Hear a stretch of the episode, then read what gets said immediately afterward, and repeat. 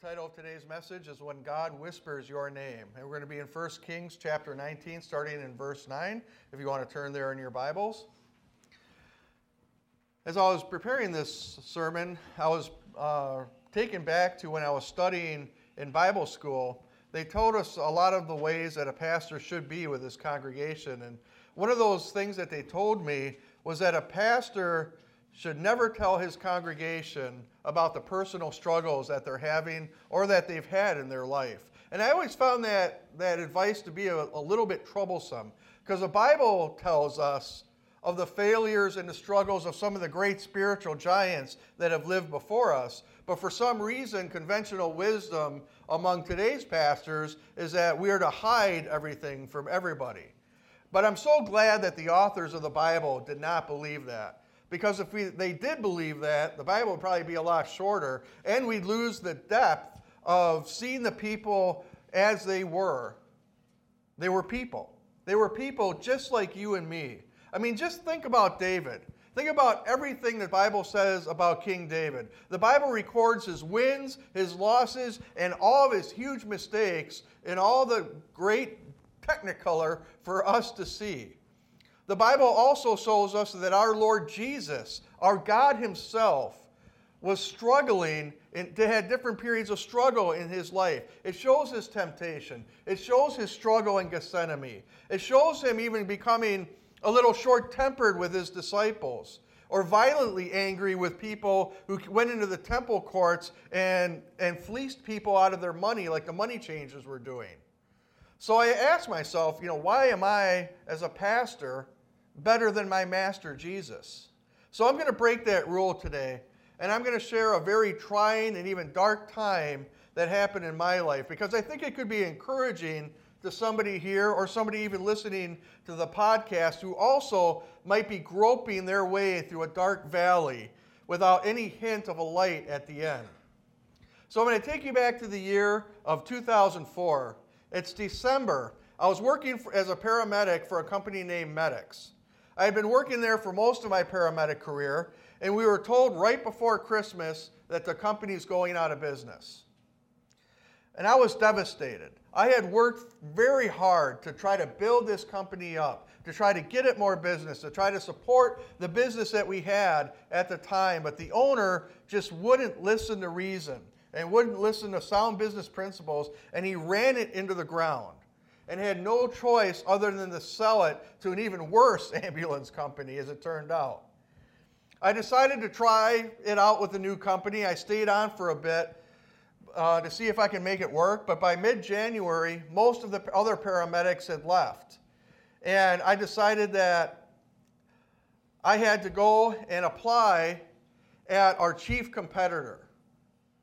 And that was a hard pill to swallow because I've been fighting with this competitor for years trying to keep our business from going to them. So I started work at Paratech in February of 2006 as a rookie paramedic. After being the ALS manager, the second in command under the owner of the old company, I went from that to being a rookie again. And at the same time that that was happening, things were coming ahead at our first church. Tammy and I had been there for 13 years, and we had served kind of an undefined pastoral and intermittent, intermittent interim pastor role for six years because they went through a couple of senior pastors. Now a new pastor had been called, and a sizable portion of the congregation was not behind him. And they were coming to me complaining about him. That led to a very uncomfortable confrontation with the new senior pastor and then I had to go before the board. And so I decided to take it to prayer of, of what I was supposed to do. And I felt the Lord was leading me to resign from that church in order to allow that new senior pastor to have that fresh start. The word the Lord gave me was, You need to decrease so that He can increase. However, I had no leading of where I was to go after that. He just, God just told me to obey and to resign. He gave me no direction, no plan for the future. You just need to obey and leave. Well, there's one problem with that, though. As that was an independent Pentecostal church, I was ordained through that church alone. So as soon as I leave that church, I have to lay down my ministry credentials and the title of pastor. As I was thinking about that, I'm going, God, did I misunderstand your call? Well, didn't you call me to the ministry? Or did you just call me to the ministry for these few years and, and now I go on to a secular career? It was a, it was a time of, of being really mixed up in, in, how, in what I was believing and what I believed my calling was and what I thought that God's plan was for my life. So I'm 36 years old. I'm starting over in my secular career.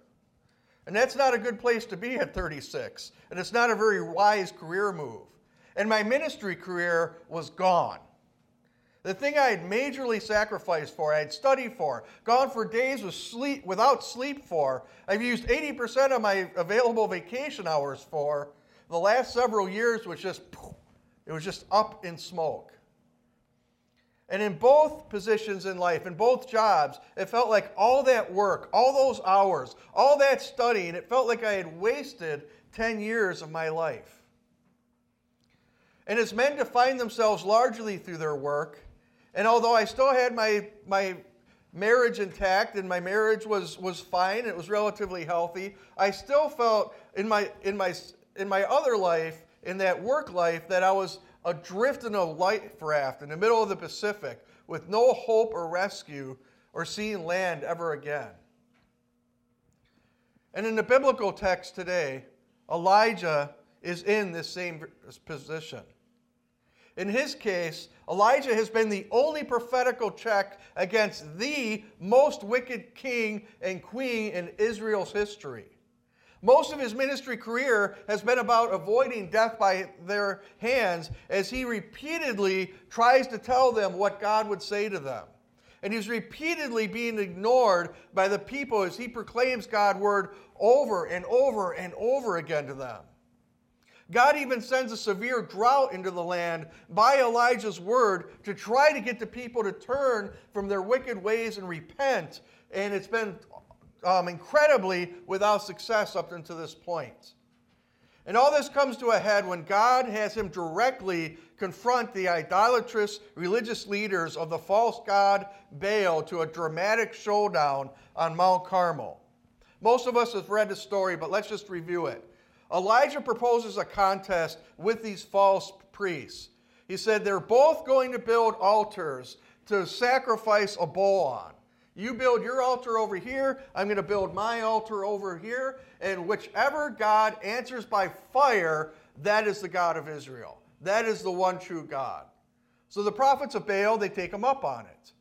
They go and they build their altar, they, they put wood on it, put the bull on top of the wood, they start dancing around. They start saying, Baal, you know, let fire fall, you know, consume your sacrifice. And, and for hours and hours, they're dancing around this thing and nothing is happening. So they start cutting themselves. They start doing all this witchcraft and voodoo stuff, and nothing happens. And Elijah's just standing over there next to his altar, mocking them just mocking him. Oh, maybe he's asleep. Maybe he's in the bathroom. Maybe he's maybe he's just busy or something. Maybe you just have to shout louder. And finally, they got tired of it, and Elijah prays one prayer, and all of a sudden, fire from heaven comes down, consumes the sacrifice that he had prepared, and the people that were gathered around watching this, this giant fiasco realized the error of their ways and acknowledged God as the true God of Israel. Furthermore, they decide that these guys that had led them astray, that had, had been calling God's judgment of, of drought upon them, need to die. So all those false priests are executed.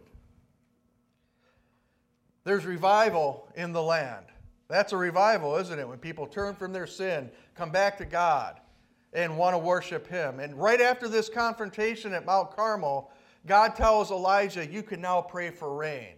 And Elijah does, and the drought ends.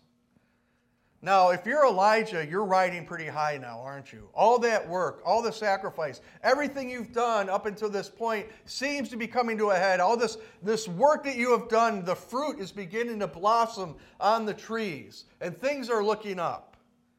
But then a messenger comes. And this messenger says the king and queen are sending out hitmen to kill you. And by the way, that revival you thought that happened, the people fell right back into sin, Elijah. He's devastated. He's devastated. He's exhausted. Elijah's emotionally spent and now spiritual empty, spiritually empty. Have any of you had that happen? You were riding this huge emotional high, everything seems to be going great in life, and all of a sudden the rug gets yanked right out from under you. I've had that happen several times to me. And Elijah does what most of us do when that happens we run away from the situation. Elijah runs into the desert and is provided by God, who sends an angel to strengthen and feed him and tells him, Keep going. And for 40 days, he journeys further and further and further into the wilderness until he finds a cave to go and rest in. So Elijah's in the cave. He's alone. He's in the dark. He's cold, which ironically matches his spiritual condition. And that's where we pick up the story in 1 Kings 19, verse 9.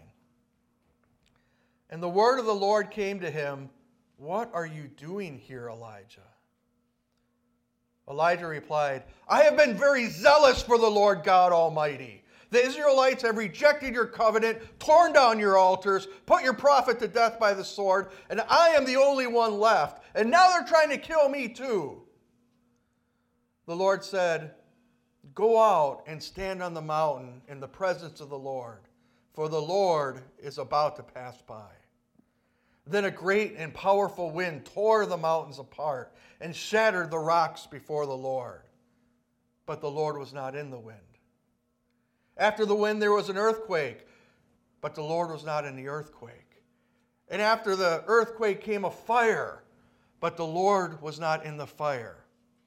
And after the fire came a gentle whisper. When Elijah heard it, he pulled his cloak over his face and went and stood at the mount of the cave. And the voice said to him, What are you doing here, Elijah? Elijah replied, I have been very zealous for the Lord God Almighty. The Israelites have rejected your covenant. They've torn down your altars, and they've put your prophets to death with the sword. I am the only one left, and now they're trying to kill me too. Father God, I just ask, Lord, that you just take this scripture and use it to speak to the felt needs of our life. When we feel cold, when we feel apart from you, let us come to know the God that whispers our name in those circumstances. Lord God, I ask this in your name. Amen. As I said, the title of today's message is When God Whispers Your Name, and it's part of our series that we're in right now about being hidden in God. And last week we spoke about being purposeful, about going and being alone with God. And this week we are going to talk about God being purposeful to draw us in and be alone with us. And why does he do this? Why does God have his prophet here shivering in the dark, alone in a cave. Because spiritual burnout is a very real condition. I know I've experienced it, Elijah's experienced it, and sooner or later, if you haven't experienced it yet, you will experience it. And this is about a God who loves you so much that even when you are at your lowest, even when you are questioning Him and His plan, and even when you feel like screaming into the heavens, saying, Why did I just waste the best years of my life working for you and I got no reward for it, no fruit for it, and nothing to show for it, God? Now, by every human measure, I'm further behind than when I started. That's when God needs you to pull, needs to pull you out of the battle for a while and put you in the cave until you can quiet your spirit and hear Him whisper your name again. So let's go to the text and break this down a little.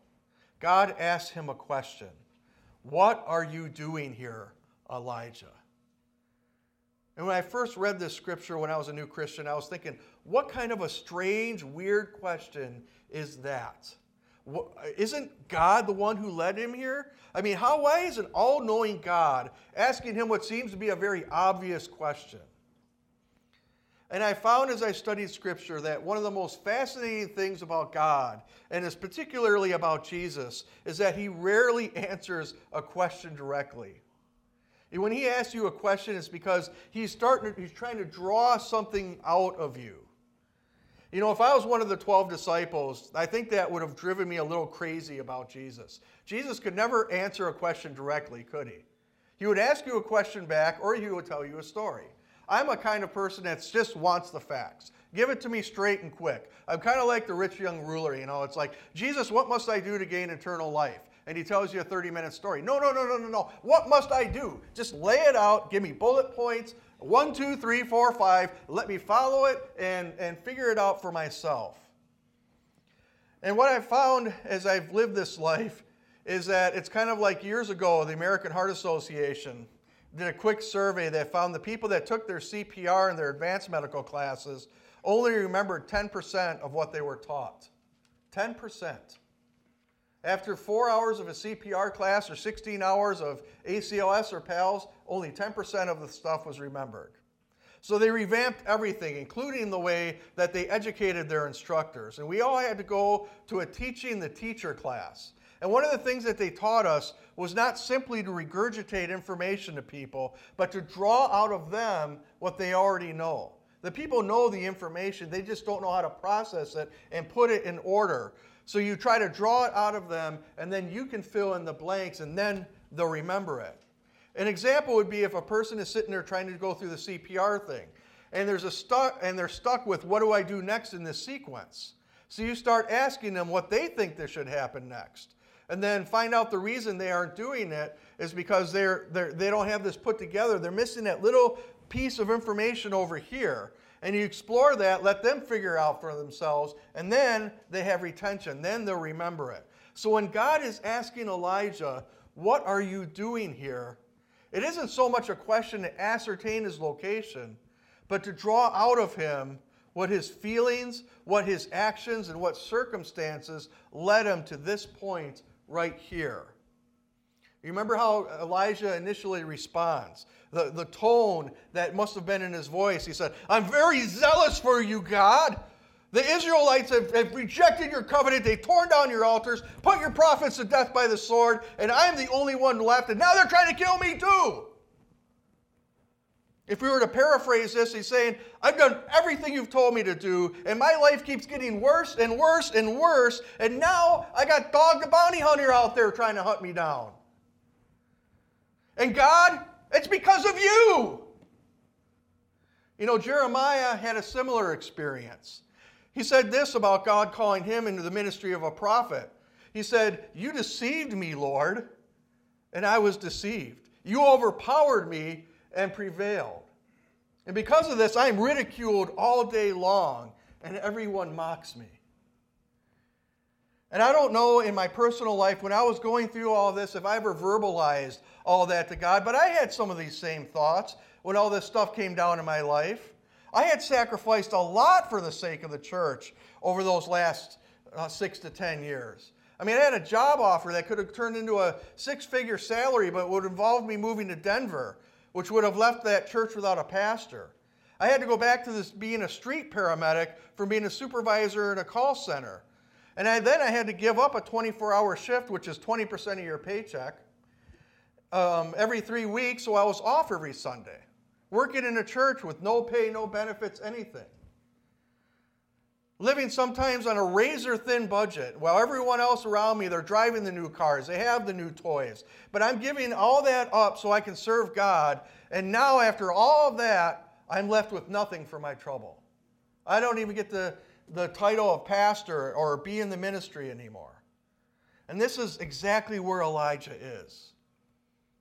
There's some attitude in that response there's a lot of anger and a lot of frustration in his answer to God here. In essence, Elijah is asking a question that many of us probably ask from time to time God, what possible benefit comes from me serving you? What possible benefit is there? I mean, after all it's said and done, oftentimes my life is worse because I see because I serve you.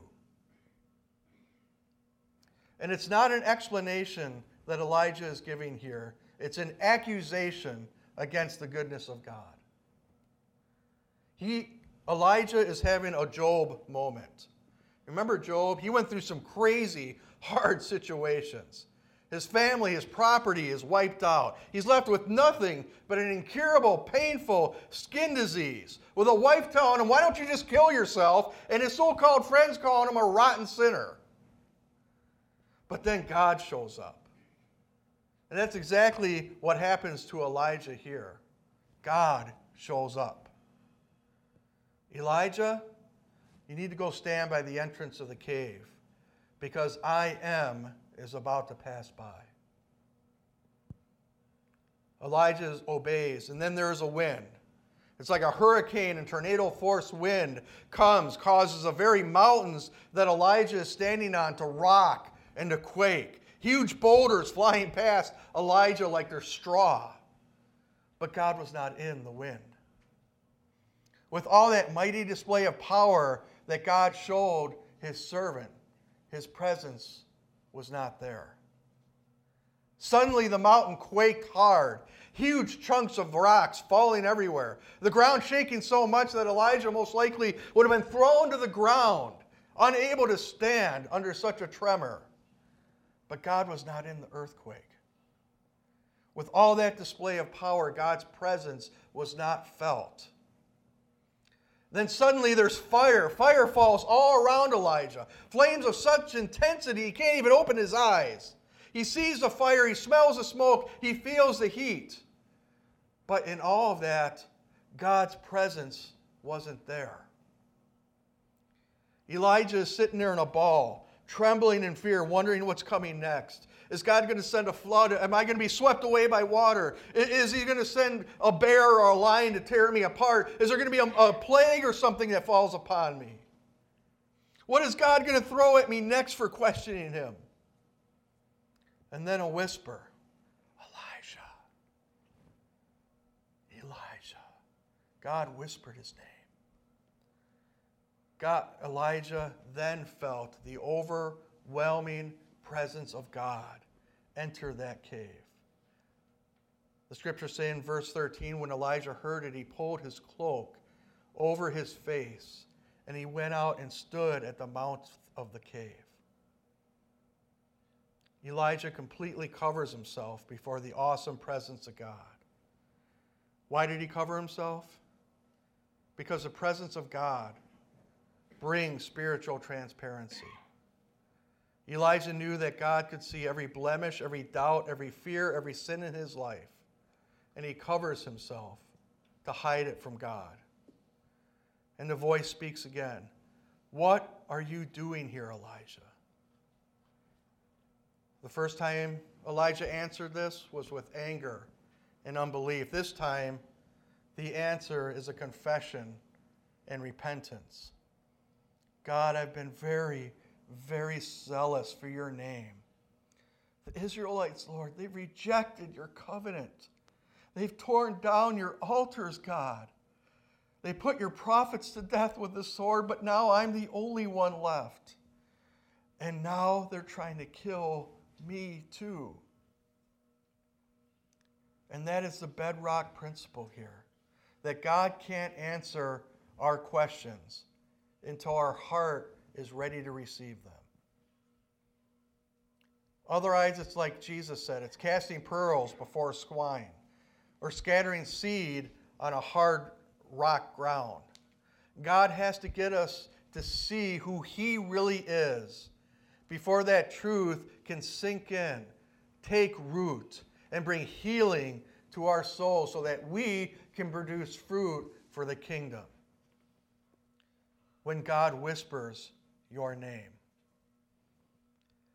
This thought is encapsulated by one of my favorite songs by my favorite worship group at this time called United Pursuit in their song Met by Love that says, We can run straight into your arms unafraid because every time we need you, we're met by love. Hallelujah.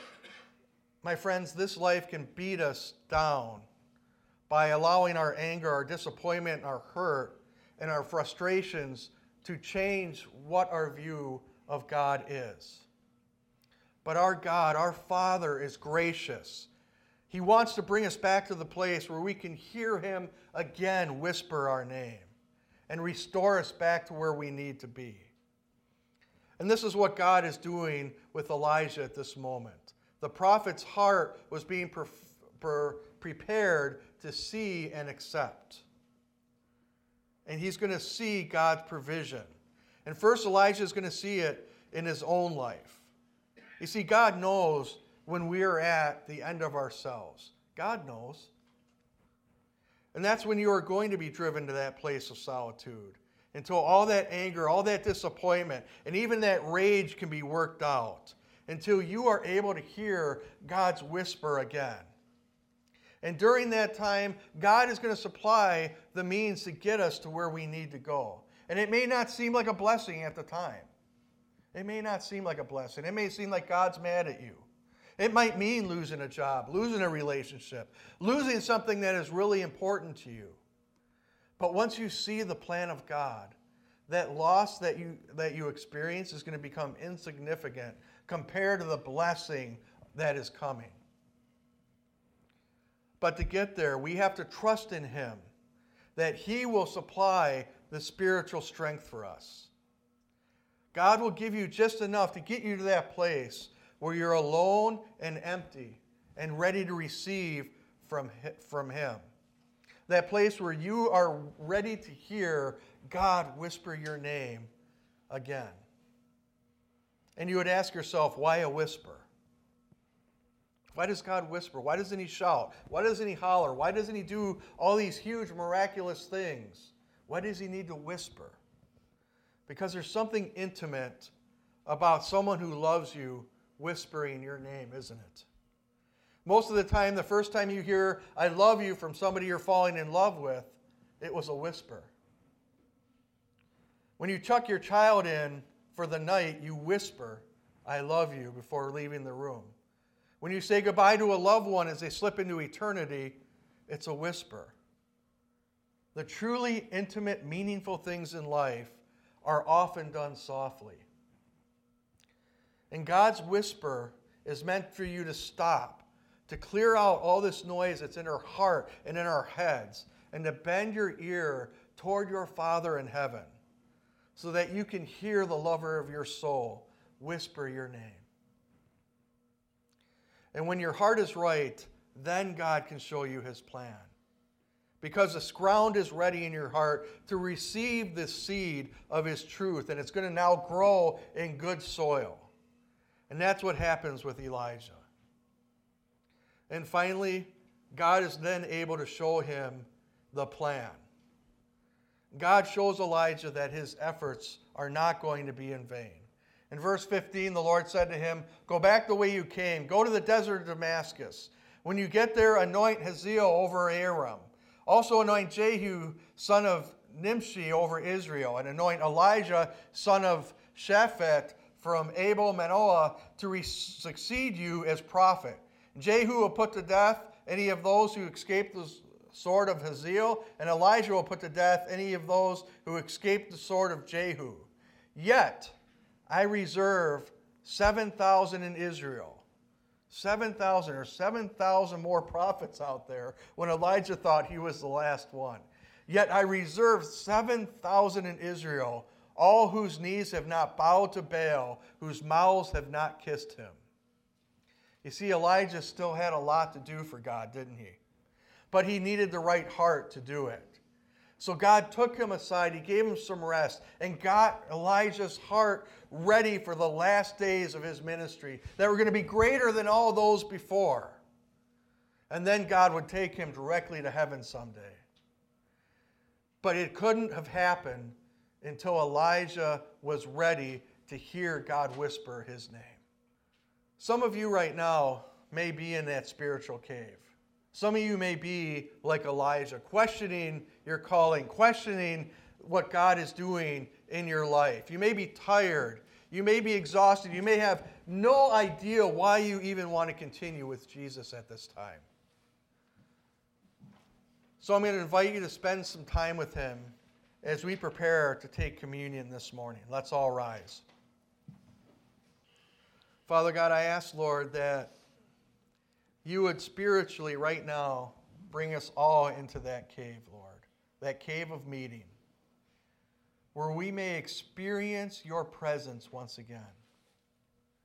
Not in anything that is, is extraordinarily obvious, like wind and fire and earthquake, but hearing the gentle whisper of your voice in our spirits once again. Because that one whisper can change our hearts and bring us back to you.